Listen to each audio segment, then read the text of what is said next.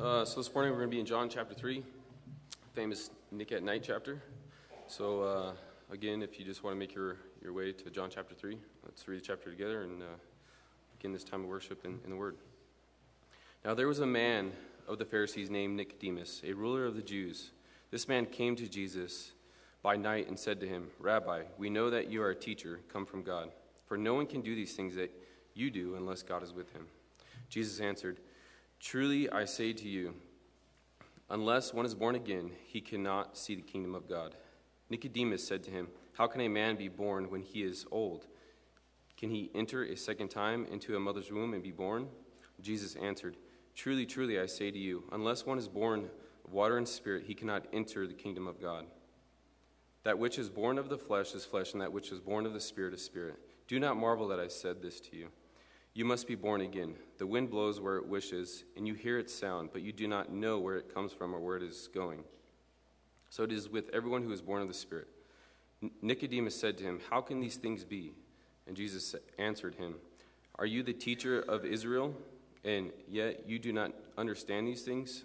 Truly, truly, I say to you, we speak of what we know, and we bear witness to what we have seen, but you do not receive our testimony. I told you earthly things and you do not believe. Yet can you believe if I tell you heavenly things? No one has ascended into heaven except he who descended from heaven, the Son of Man. And as Moses lifted up in this, the serpent in the wilderness, so must the Son of Man be lifted up, that whoever believes in him must or may have eternal life. For God so loved the world that he gave his only Son, that whoever believes in him should not perish but have eternal life. For God did not sent his Son into the world to condemn the world, but in order that the world might be saved through him. Whoever believes in him is not condemned, but whoever does not believe is condemned already, because he has not believed in the name uh, of the only Son of God. And this is the judgment the light has come into the world, and people love the darkness rather than the light because of their works and were evil. For everyone who does not for everyone who does wicked things hates the light and does not come to the light lest his works should be exposed. But whoever does what is true comes to the light, so that it may be clearly seen that his works have been carried out in God. After this, Jesus and his disciples went into the Judean countryside, and he remained there with them and was baptizing. John also was baptizing in Aenon and near Salim, because the water was plentiful there. And the people were coming and being baptized, for John had not yet been put in prison. A discussion arose between some of John's disciples and a Jew over purification. And they came to John and said to him, Rabbi, he who is with you across the Jordan, to whom you bore witness, look, he is baptizing. All are going to him. John answered, A person cannot receive even one thing unless it is given from him from heaven. You yourselves bear me witness that, that I said, I am not the Christ, but I have been sent before him. The one who has the bride is, is the bridegroom.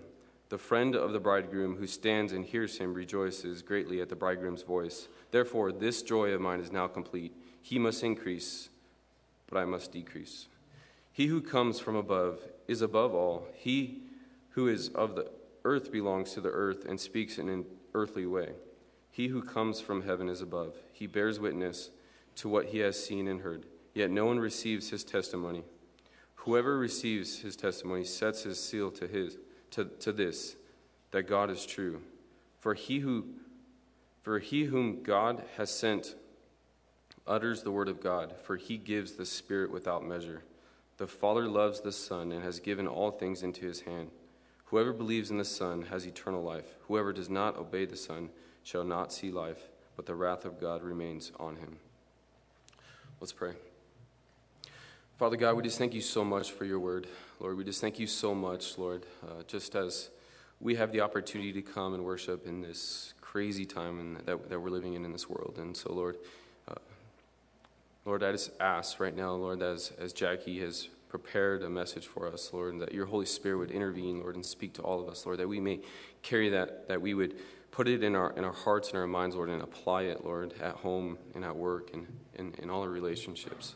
So, Lord, even as uh, Nicodemus, Lord, he was, he was a, a, just man in his eyes and from, from other people, Lord. And uh, we just pray, Lord, that if, if there's any seed of, of morality, Lord, thinking that there's uh, a good person here, Lord, let, let that be cast out, Lord. As, as we all need you, Lord, your word says that without you we are nothing. And so, Lord, we don't want to dismiss your authority in, in this country, Lord. We don't want to dismiss your authority in this town uh, or in our homes. And so, Lord, we ask right now that you would speak to us, Lord, uh, that you would carry us through this storm uh, of the season of life that we're in, uh, in this uh, communities and across our country, Lord. And uh, we ask, Lord, that you would come and come quickly, Lord. And Father God, we just pray that you would anoint the message, Lord, anoint the lips and the ears. And we just ask that your presence would abound heavily here. We ask this in Jesus' name. Amen.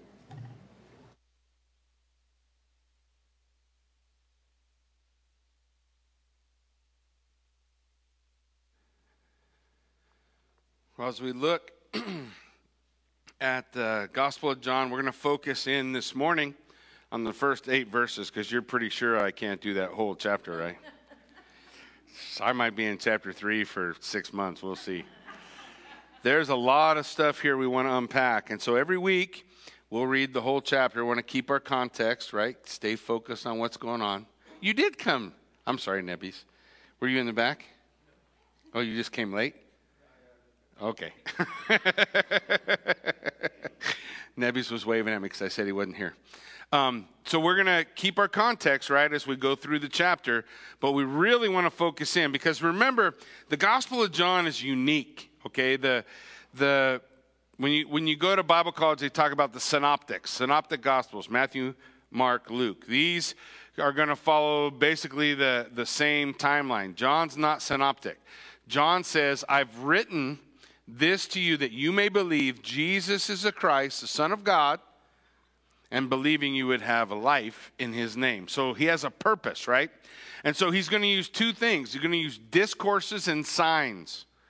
So it's going to be, we're going to see miracles, certain miracles that Jesus does, certain signs John's going to focus on, and certain discourses. And today we begin in chapter 3 with a discourse with uh, Nicodemus. What's the matter? Don't be afraid. I'd like you to live. You pretty sure? I... Hey, tripping is real. oh, my word. Amen. Yeah. Lisa knows for sure. So as we look at it, this discourse with Nick, we a friend of mine calls him Nick at Night. So Nick at Night has come to Jesus. Nicodemus is come before the Lord, and there's a lot of things we want to unpack and see because every discourse points backwards and forward. So you remember where we left? Chapter 2, we just finished Jesus cleansed the temple. And then you had a lot of people, the Bible says, believed in him, but Jesus didn't entrust himself to any of them because he knows what's in a man.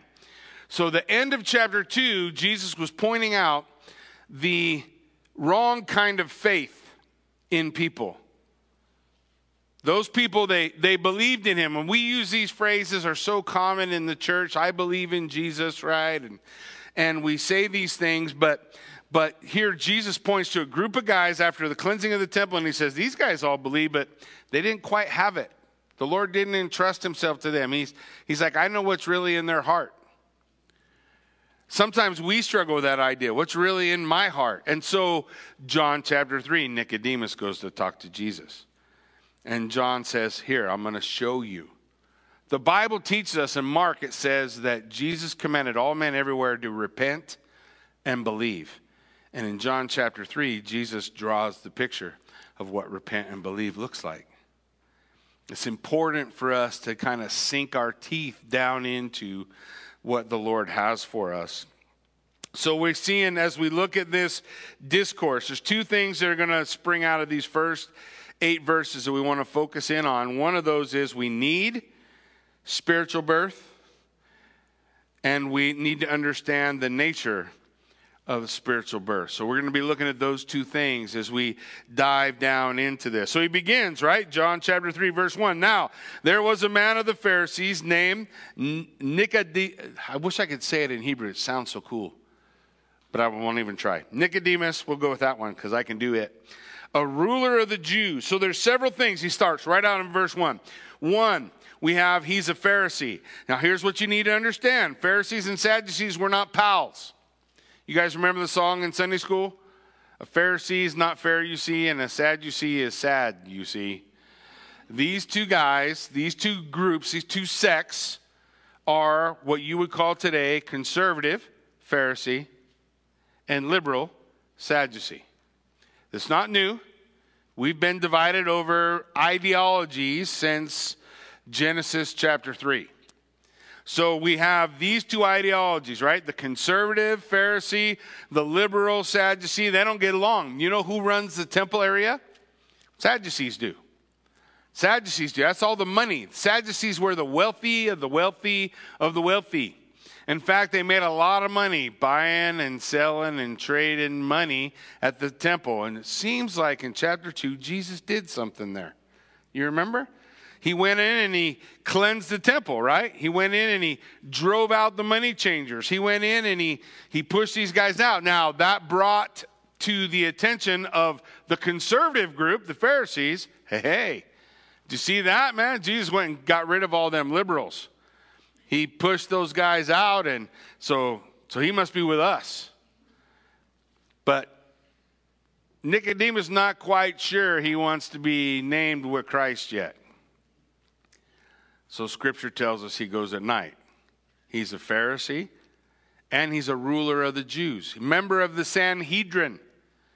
He's a member of the Sanhedrin. Now, we're going to see what we talk about in chapter 3 with, with Nicodemus. You're going to see the conclusion of it at the end of John. You're going to see Nicodemus do something with Joseph of Arimathea in plain daylight that mark them as followers of Christ. But for now, he's going to go in at night, and he's coming in with nice words. Look what it says. This man came to Jesus by night, and he said, Rabbi, we know you are a teacher from God, for no one can do the signs that you do unless God is with them. Now, this is the middle of Nicodemus's sentence. Whenever somebody gives you a lot of flattery, what usually comes after the flattery? It's a three letter word that erases everything you said before. But we know this and we know this, but we're not really sure whose side you're on. I don't know exactly what Nicodemus was going to ask. But if you look at the next verse, it begins with Jesus answered him. I do know this, he didn't get around to asking it before Jesus gave him the answer. And when Jesus gives him the answer, it's going to be upsetting to him, it's going to frustrate him. So he comes and he says, I know that you can't do this, for no one can do the things that you do without God. And so Jesus answered and said, Truly I say, unless one is born again, he cannot see the kingdom of God. So he stops Nick in the middle of his sentence. And he says to him, you can't miss this. Everything you've done so far has not got you one inch closer to saved. The Pharisees usually, typically, would at least memorize the first five books of the Old Testament. How many books do you have memorized? They'd memorize. In fact, I met a 13 year old when I was in Israel one time who had the entire book of Deuteronomy memorized. The whole book. I know a lot of people who don't even want to read Deuteronomy. had it memorized. Look, they were strict followers of the law. In fact, they had a sect of Pharisees who would take the law and then draw out for it the this is one of the things Jesus has against them they would teach as the commandments of God the traditions of men. So they would say, here's how you fulfill this. Here's what the Bible says. Here's how you fulfill it. And they'd have this drawn out plan on how to be righteous, how to be holy. Everybody who passed a Pharisee on the street would say, that guy's righteous. He's morally good. He's a great person. He's a great example to follow. They would tell their children, you want to be like that. Jesus would say, beware the leaven of the Pharisees. Right now, Jesus is looking at a man who spent his whole life, he's probably my age, so let's put him around 50. And he's telling him, everything you've done so far has not saved you. your moral life, your goods, the good things you've done. That hasn't saved you. What else do we know about him? He's successful, right? He was part of the rulership of, of Israel. He was part of the rulership. He, his life, he made his life about rising in the ranks until he was approved by his fellow man to be part of the leading council of the Jews, the Sanhedrin. Right? That's so he's successful in life. But the 50 years of becoming successful in life did not save him. The other thing that we know about him is he is wealthy. He had a lot of money. And so his money, Jesus is saying, that has not saved you. All the efforts of your life for the last 50 years, when Jesus says, except a man be born again, he will not, what's the next word? See the kingdom of God. Your Phariseeism is not going to get it done. Your successful job is not going to get it done.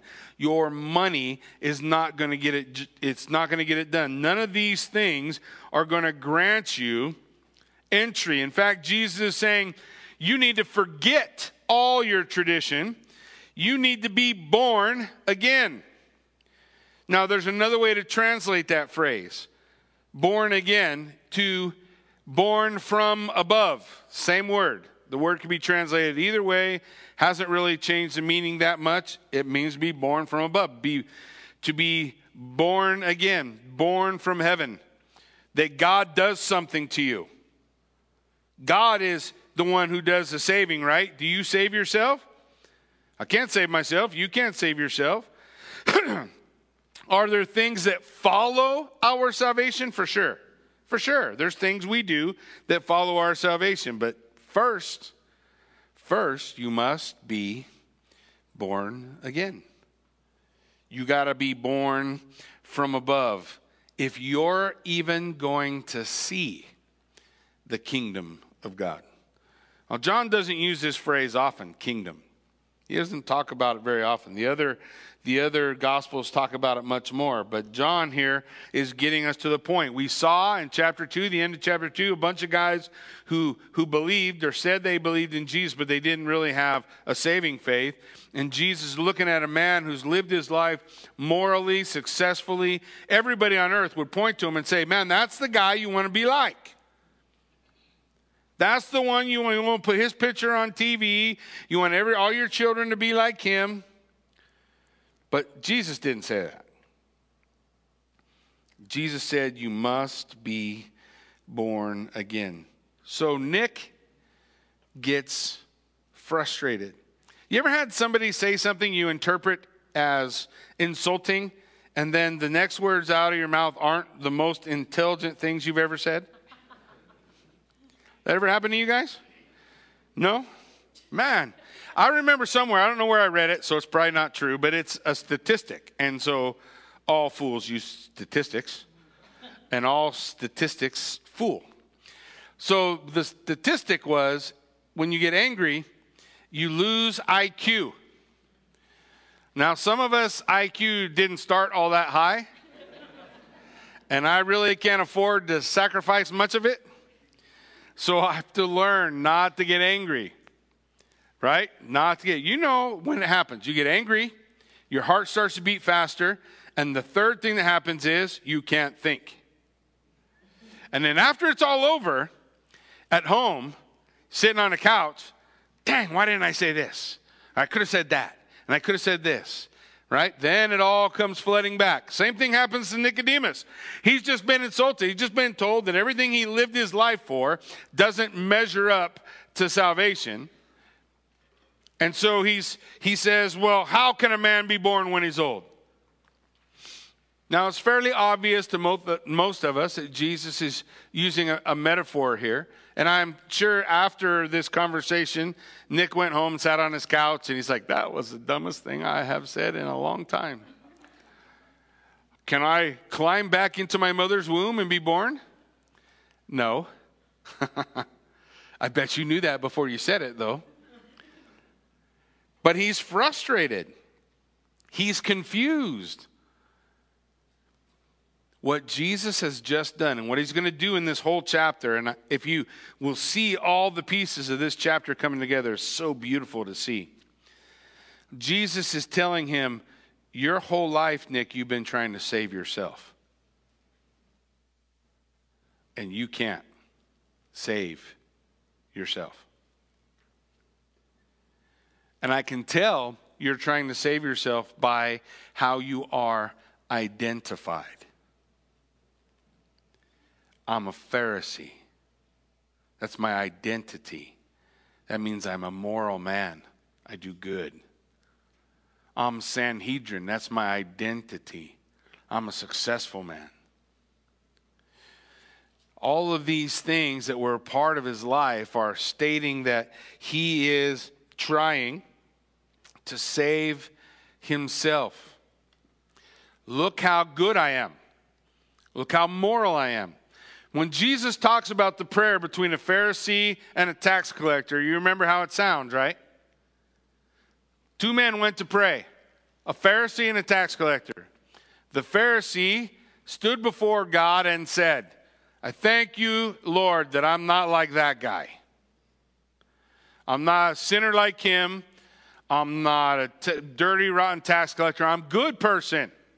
I'm a moral person. I do good things. I make good choices. I'm a successful person. Lord, I thank you for all of that. The tax collector beat his breast and cried out to heaven, Have mercy on me, a sinner. And Jesus said, He left, this word is important, justified. The Pharisee did not. Nobody would have pointed their kids to the tax collector and said, You want to be like him? Little Johnny, you want to be like this guy. This tax collector rips people off all the time. He sided with the Romans, whatever things they used to say about tax collectors. Nobody used him as an example. They might have used him as a bad example. Little Johnny, this is a bad example. Don't be like him. Be like this guy. He don't drink, he don't smoke, he don't chew, he don't date girls who do. Are we any different today? Don't we have Pharisaical ideas that are traditions within the church? These are the things that make me holy. I just want you to think about that idea for a moment. What makes you holy? What makes you holy is whether or not you are in the presence of the Lord. Because He is holy. Remember Moses, burning bush? What did the Lord say? Take off your shoes. Why? You're on holy ground. How come? The Lord was there. Right? We're going to discover the same thing occurs when we get born again. Who lives within us? Don't you know that your body is the temple of God? What did Paul say? Don't you know that you are a holy dwelling? He's going to say then, you, so therefore, if you are light, you should have no fellowship with uh, darkness, right? You have holiness within you. Don't get, let's stay away from the dark. Let's walk into holiness. But what makes you holy? Who makes you righteous? The Bible says 2 Corinthians 5:21, he who knew no sin became sin for you that you might become what? The righteousness of God. we need to be transformed. That's what Jesus is saying, right? You must be born again. Maybe if Nicodemus could have thought it out a little better, he would have said something like this. Maybe he would have said, A man is the sum of all his yesterdays. He is the man he is today because of all the things that have happened to him throughout all the years. He's a bundle of doubts and uncertainties, wishes, hopes, fears, habits, good and bad, building up through the years. It'd be wonderful to break away from the past and make a completely fresh beginning. But how can this possibly be done? Can a physical birth be repeated?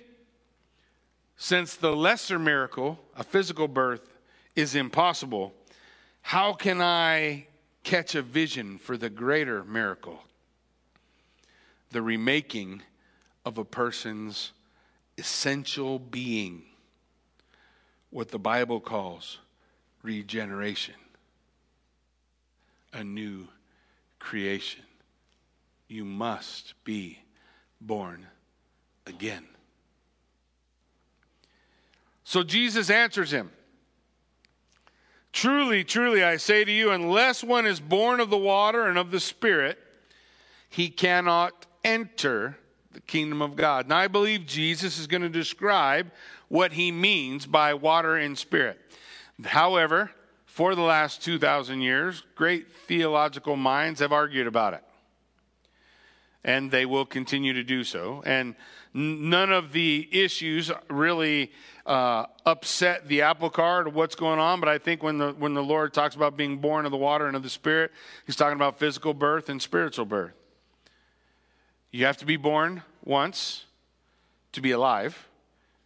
And then when you are saved, you are born again, born of the Spirit.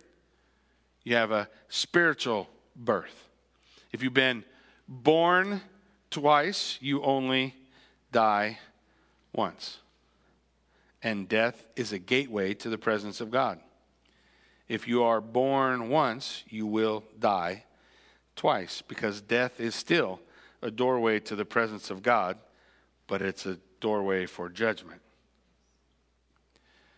So as we look at it, he says, A man must be born of the water and born of the Spirit. You must be born again. Nicodemus, all the questions you had when you came don't matter at all. We can argue endlessly about a lot of silly things, but the one thing that you must know beyond a shadow of a doubt is you must be born again. You must be born from above. You must be physically born and you must be born of the Spirit, or you will not enter the kingdom of God. You will not come in. And then in verse 6 and 7, he describes it. He's going to lay this idea out for us. Look, I want you to see it. He says, That which is born of the flesh is flesh. So I would say he's talking about the physical. That which is born of the Spirit is spirit. Do not marvel. Don't be confused. Don't be astounded. You must be born again. I love this whole section of Scripture because the Lord is going to describe it all for us. So, as we go throughout this week, I just want to encourage you spend time reading John chapter 3 because things are going to jump out at you. Jesus is going to say in John chapter 3 just like that snake had to be lifted up in the wilderness, the Son of Man must be lifted up. You remember that story? The snake lifted up in Numbers? Children of Israel, disobedient, they get bit by a snake and they're dying. Fiery serpents, the Bible calls it. Fiery Fire is always a symbol of judgment in Scripture. So the Lord sent these snakes for judgment, and they're biting the people, and they're in pain, and they're dying. And people, I just want you to picture it. When people get bit and they're dying and they're writhing on the ground, what's going on? People are surrounding, trying to help, right? They're trying to help. They're on the ground. They're, they're trying to think of what can we do. They're trying to give them medicine. They're trying to give them stuff. They're trying to think of what can we do. What do we do? That guy just died. Oh my gosh, we got to keep working. We, maybe we can save this guy. And so they're doing all this stuff to try to bring about salvation. And the Lord says to Moses, go take a symbol of this judgment. What did they put on the brass pole? You remember? Snake. Put a symbol of the judgment and lift it up. And then he said, Tell everybody to do what? Dip in the water seven times. Oh, yeah, that was a different story. Uh, run around the symbol being very quiet for six days. And on this, no, not, that's a different story. What did he tell him to do? Look at it. Now just listen. That means stop. everything you're doing that you're trying to save yourself. Just stop it and look at me.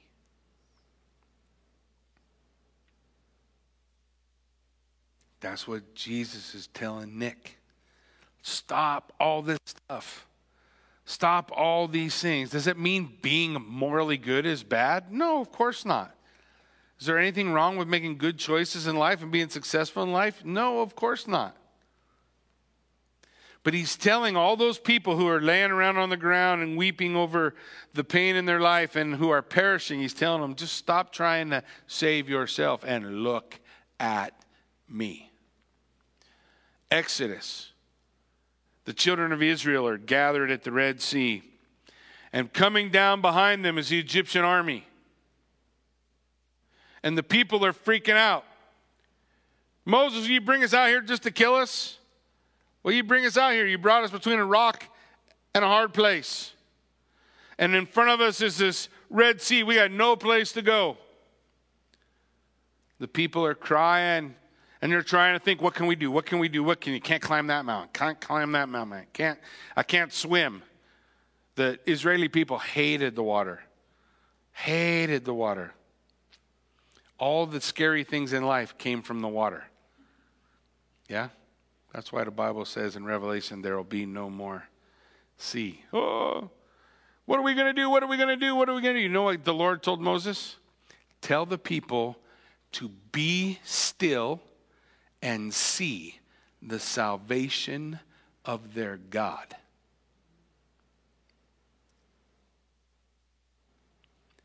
This work of salvation that John is describing for us in John chapter 3 is not a new idea. God's been saving his people this way all along. All throughout the Old Testament, over and over and over again. Then the Lord comes to Jeremiah the prophet and he says, Listen, I want you to, I'm, I'm about done with all my prophets. At the end of the destruction of Israel, when Israel's destroyed, the people come back, Ezra and Nehemiah, that's the end of the history of Israel in the Bible chronological history, Nehemiah is the end in the Old Testament. The prophets, all the minor and major prophets, exist prior to or through the exile and to the return. And that's it. And then what do we have? A bunch of silent years, 400 years of silence. God said to Jeremiah, one of his final prophets, God said to Jeremiah, Tell the people there's a new covenant coming. Watch for it. So the Old Testament people for 400 years are watching for a new covenant. Not like the old one, this one's new until the coming of Jesus Christ, who proclaimed, I am the new covenant. And what's he going to say? If the Son of Man is lifted up, I'll draw all men to myself if you look at me. All those guys in John chapter 2 saw what Jesus did and they believed in him, perhaps for what they could gain. I don't know what was faulty about their faith. I just know their faith was faulty. It wasn't trust in what Christ has accomplished for them, it was trust in what Christ can do for them. That's not the same.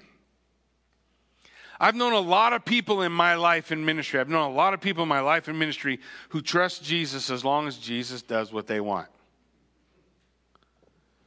Fix my marriage. Get me the girl. Those are all Disney cartoons. That's not real life. Real life doesn't work like that. In real life, the Lord says, just trust me. Just trust me, no matter what. Trust in what I have already done. I have been lifted up. You trust me. When the Bible, when Jesus calls us to repent and believe, yes, there's a lot of sin we commit. And we could go through a litany of confessing all the different sins we've committed. But here's the sin he wants you. Here's the sin he wants you to repent from the sin of trying to save yourself. Stop identifying yourself as a Pharisee. Stop identifying yourself as a Sanhedrin. Stop identifying yourself as this or that. And start identifying yourself as a follower of Jesus Christ and what He's finished, what He's done. We were worshiping a while ago, and as we were worshiping, I don't know if this ever happens to you, oftentimes in worship, I can't sing no more. Because if I did, it'd sound like a turkey gobbling or something, because I'm crying. A tear start rolling down my face. It used to happen to me when I did worship, those of you who remember way back in those days. And I'd be singing, and all of a sudden I'd just stop singing. Usually that meant I was crying. So you're going to have to carry it. I can't do it.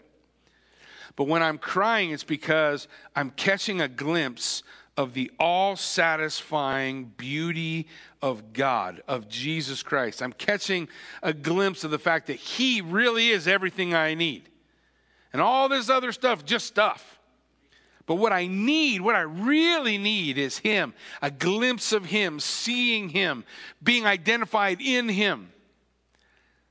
That's what enables us to, to look at the circumstances of life and choose to celebrate the positives.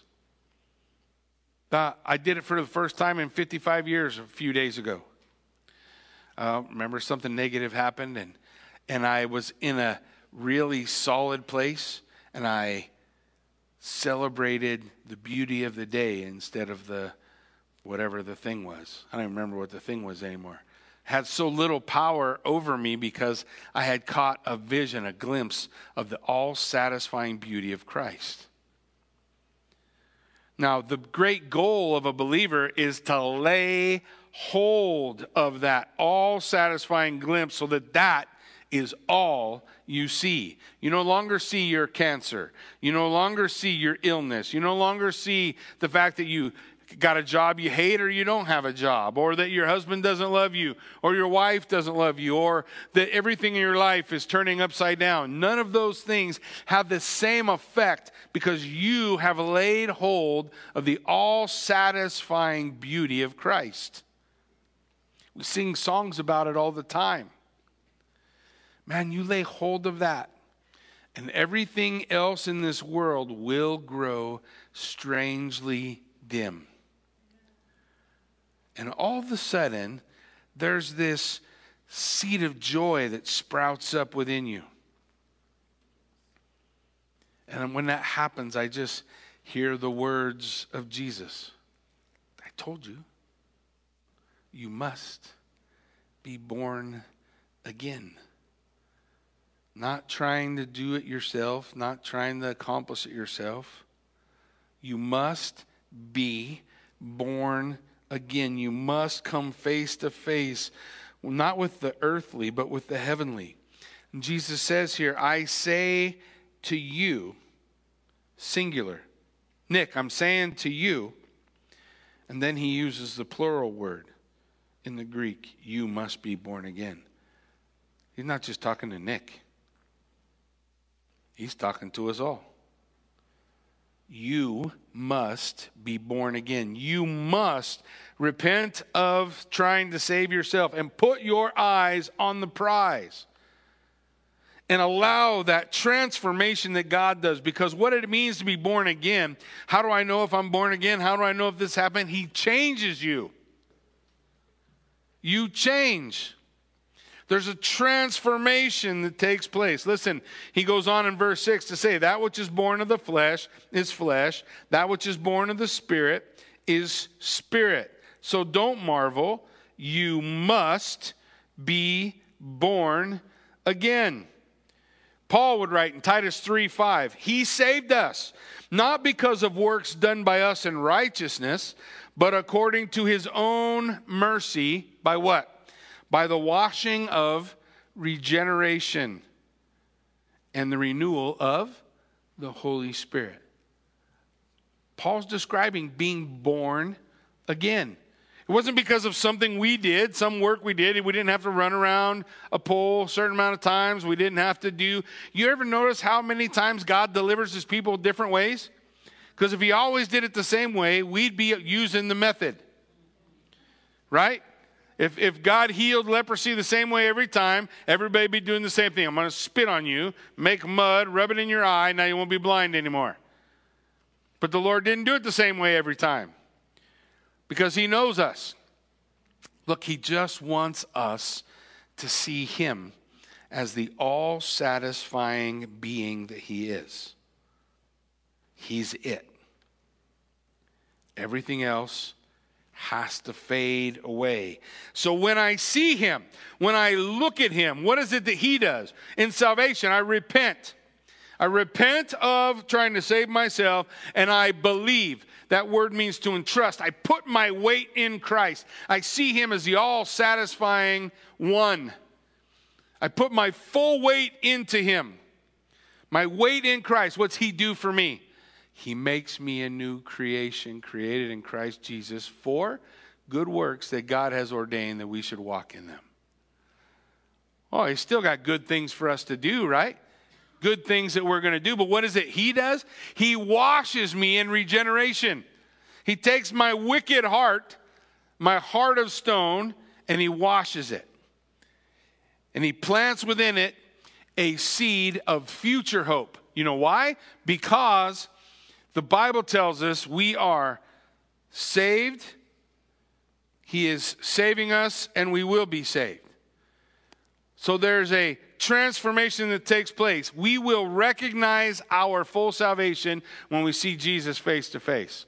Now we have a guarantee of that promise by the Holy Spirit within us. So we still have a struggle, right, between the flesh and between the spirit. That's still something that occurs within us. But now you have the spirit to have a battle. Before you were regenerated, before you were born again, you didn't have it. So what do you care about sin? I don't care. What's wrong with it? Makes me happy, whatever. But when you've been born again, now there's something within you to war with that. To war with it so that God can say, Look, these things are not of me. Keep your eyes on me, the all satisfying one. Keep your eyes on me. I'll give you everything that you need, everything you could possibly ever want or ever desire. Peter would write in 1 Peter 1 that according to the foreknowledge of God the Father, in the sanctification of the Spirit, for obedience unto Christ and the sprinkling of his blood, may grace and peace be multiplied to you. Blessed be the God and Father of our Lord Jesus Christ. According to his great mercy, he has caused us to be, what did he say? Born again unto a living hope through the resurrection of Jesus Christ from the dead to an inheritance that is imperishable, undefiled, unfading, ready in heaven for you, who by God's power are being guarded through faith for a salvation ready to be revealed at the last time. Look on him. What do I have to do? Look on him. What do I have to do? You don't have to be a Pharisee or a Sadducee or part of the Sanhedrin. You don't have to have money. You don't have to have anything. You have to be still and watch the salvation of your God.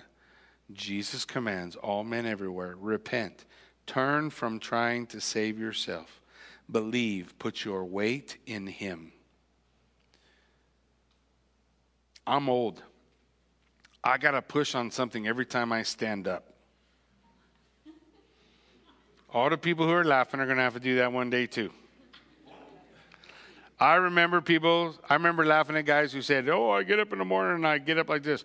Oh, that's how I get up now. I can't just roll out of the bed. I got to put my hand on the nightstand and push up. I got to swing my legs over. I sit up and greet the world with a heavy groan. Ugh.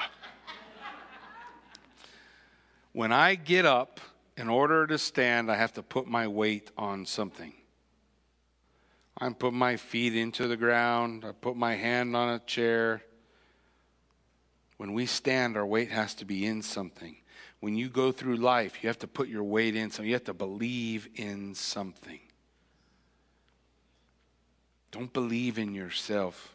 That's a waste. Don't believe in the church or the preacher or some other thing. You put your weight in Jesus Christ. Put it in Him. Put your eyes on Him. Ask God. Pray, Lord, give me a glimpse of how satisfying you are. What did the psalmist write? Taste and see that the Lord is good.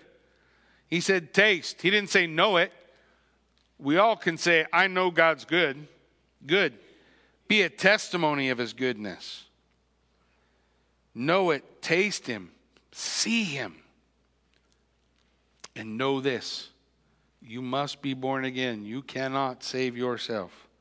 Something only God can do.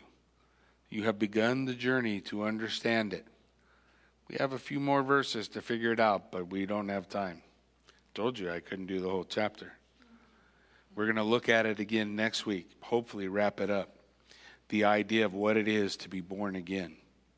Listen, repent of trying to save yourself and put your weight in Christ. Amen? Would you stand with me? Let's pray. Father God, we thank you for this time. We can study your word. We thank you for the opportunity that you give us, God. We thank you that we can gather in this state I thank you that we can praise you in this state. I thank you, Lord, that we are able to worship. And I, and I also thank you that I don't have to have their permission. I thank you, God, that you are my King. I thank you that you are the all satisfying one. I've had a lot of things in my life, varying success on the right or on the left, and none of those things ever gave one ounce of satisfaction like I have when I see you, when I feel your presence. When I can feel your joy as I as I sing songs of praise, when I feel you inhabit my praise, Nothing is as satisfying as following Jesus Christ. Nothing is as satisfying as hearing him whisper into my ear, Jackie, do you love me more than these? Nothing, no matter how wrought with pain or suffering in the past, as long as he was with me, I had everything I needed. Shadrach, Meshach, and Abednego learned that. Listen, King Nebuchadnezzar, we will never bow to you.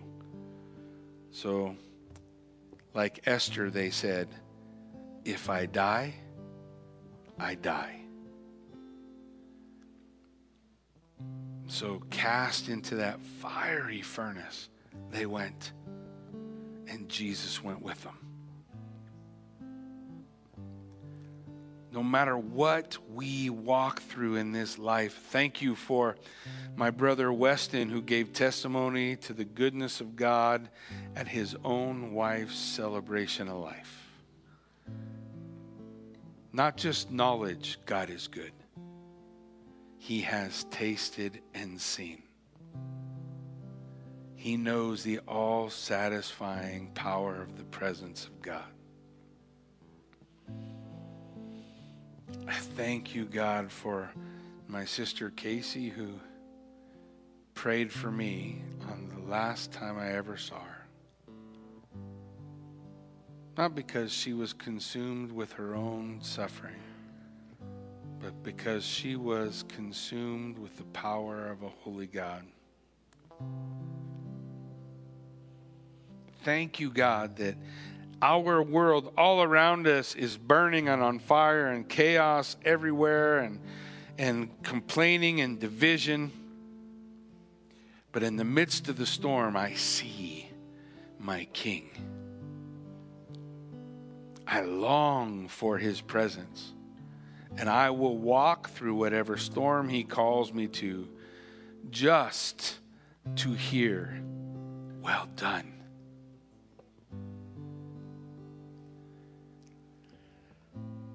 All of these things are possible because I am born again. I am not who I was. I am not yet what I will be.